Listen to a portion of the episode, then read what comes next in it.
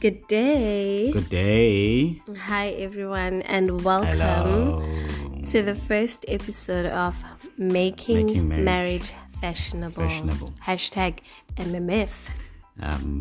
We're excited to be bringing this episode, a very first episode of many episodes to come. Amen. Many interesting topics to come.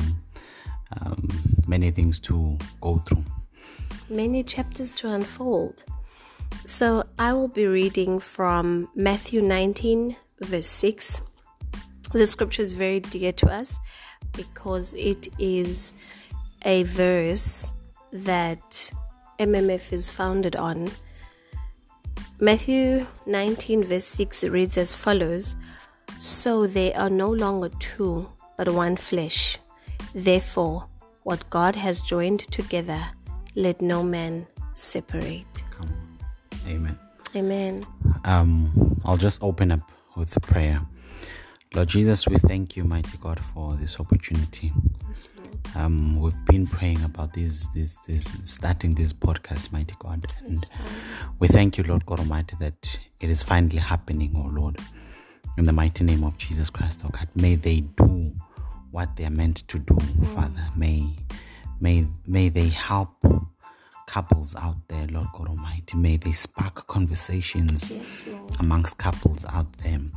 In the name of Jesus Christ, may they make couples think a bit more about their marriage and where they are going.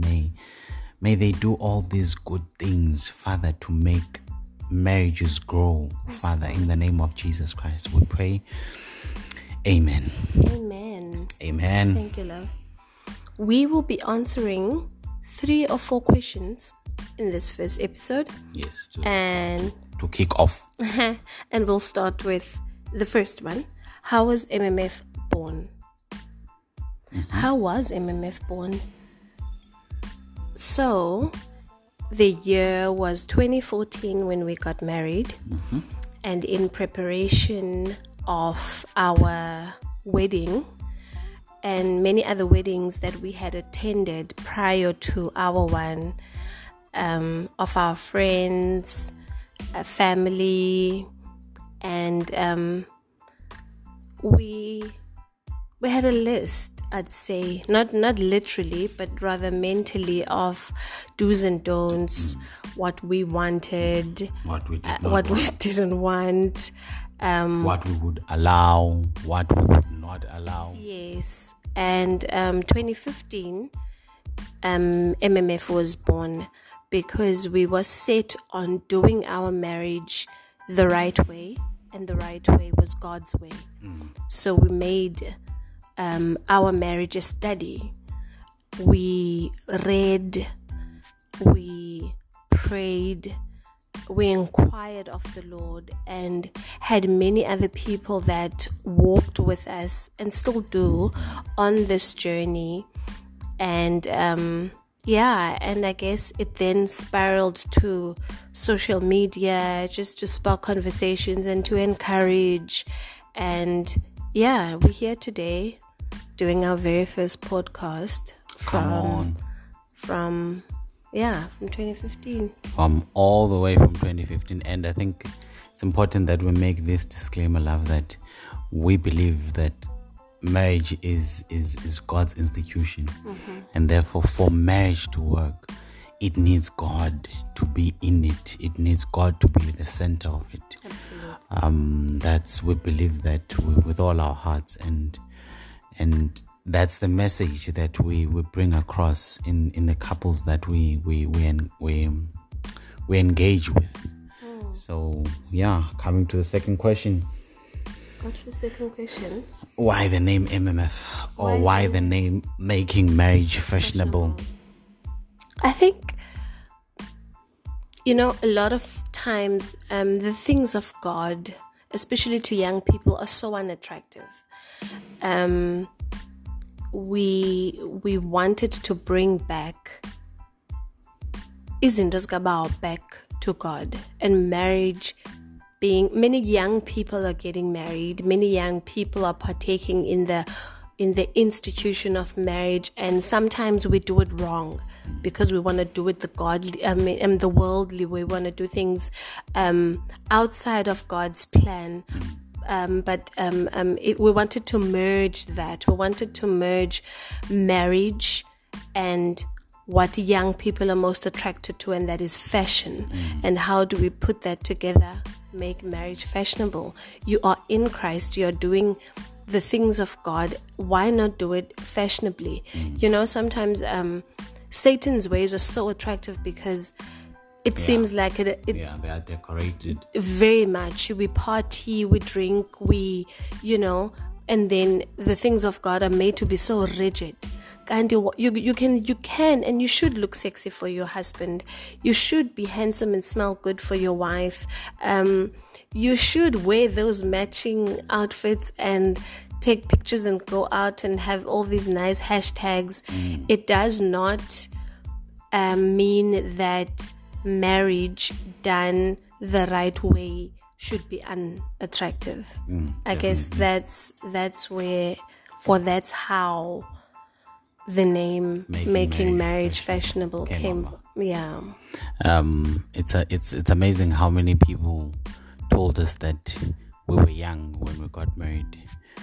That aren't you young to be getting married?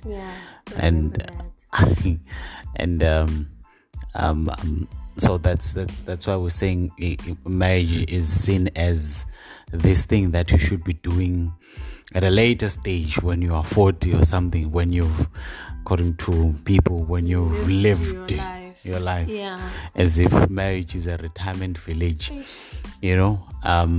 So that's why the name, basically, that's why we went for the name Making Marriage Fashionable, so that people, young people, can know that it is okay to get married. It's funny. It is said that you are young to get married, but so many young people are dating out there. So it's okay to date as a young person, but you must delay marriage. And I think it's such things that in the long run open doors even for the enemy to come in. And as long as we still have such mentality, teenage pregnancies will still be there, of course, because we consider, or we deem, marriage to be something of the later days, you know. Now if it's something of the later days, when are you gonna start having children? If you're gonna get married at 40, when are you gonna start your family? You know, but basically, 40 is not a good age to get married. Yes, we're not saying that, but we're just saying it should not be seen. Marriage should not be seen as something that you do off until you're much older. At a later stage, it does not have to. It can still be attractive, and it works. It works even at age of 25. It works even when you do it. Then, as long as you do it right, you're doing it God's way. So basically, that's where the name Making Marriage Fashionable came from, and the vision behind it. The vision behind it is simple. I think in everything that we have said, it's been outlined. It's to encourage lasting marriages. It's to create a community of married people that can walk together, that can share, that can encourage each other, that can wave the flag up high, and that can go down on their knees and present their marriages to God. And that's the vision behind it. That's the vision behind it. You know, and in creating that community, as much as it's a community of young married people, but we've also got a council that you know, city, we say in isiXhosa, inyathi buzwa kwabaphambili, that you seek advice from those that have gone before you, you know. So as much as we've created that community, but it's important as well to have mentors, to have wise counsel that have gone before you, that when we're sitting down as these young couples and divulging on something, if we're not coming up or with a solution, or if none of us have gone through that type of challenge, then we can seek counsel from people who have gone before us. I think mentorship is important in everything that one embarks on, be it business, be it studies, be it work, career, marriage, definitely marriage. So that is the vision behind it. And why the song? I remember we were sitting and we were listening to old, did we call them series back then, Han? What were they? Sitcoms. Yes, Half and Half, and comedies, and what was the other one? Steve Urkel. And Family Matters. Yeah, that was my favorite. And then as we were listening, we were just going through YouTube, and then this song came up. I remember just thinking, isn't this just a perfect song that sums up part of what marriage is about? You know, the first line says, through the journey of discovery, finding you and finding me. And we always say that when you marry your spouse, you marry three people, three in one. A person they were before you met them, a person they are, and the person that they're still going to be. So that finding you, finding me is so relevant in marriage, because you'll keep finding each other, you'll keep finding yourself, because you then become a parent, you then become a father, a mother, you become so many things that you'll keep having to find yourself or yourselves over and over again. Yeah, and that I love that part that says, now that I have someone special that brings out the joy inside of me, because sometimes you just do not have it in you to encourage yourself. But the beauty of marriage is that your partner is there to do exactly that, to remind you just how special you are, to remind you just how capable you are, to remind you of your strengths, that sometimes whatever you go through can easily just wash it away. And yes, so that's where the song came from, and it's so relevant. It is so relevant to the theme that we're about, which is marriage. That we keep finding ourselves. We don't have this marriage thing figured out. Us doing or us having created MMF does not by any means mean that we've got this thing on lockdown. Definitely, we are learning in marriage, and what better way to learn or to discover the journey of marriage with other people who are walking this journey that you are on? Because some experiences you don't necessarily have to learn them by going through them. You can learn the experiences from other people that have gone through.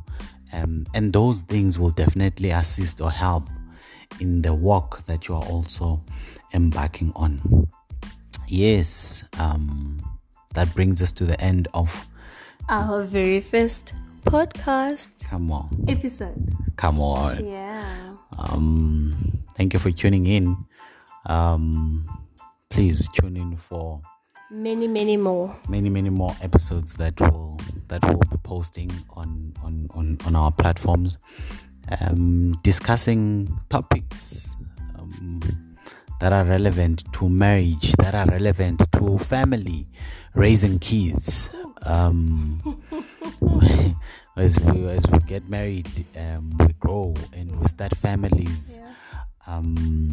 So we find challenges in raising those kids. We find challenges in having to put our foot down when it comes to outside forces. When I say outside forces, I mean parents, I mean family, who want to impose their ways of doing things, not just in raising kids. You get those in your marriage as well. Navigating your marriage. People who want to impose their ways on your marriage. Those are all the things that we'll be discussing. And raising these topics and making people think about these things, you know. That's the aim of it all. Absolutely. Getting people to talk. Let's get talking. Come on. Cheers. Thank you. Bye. Bye-bye.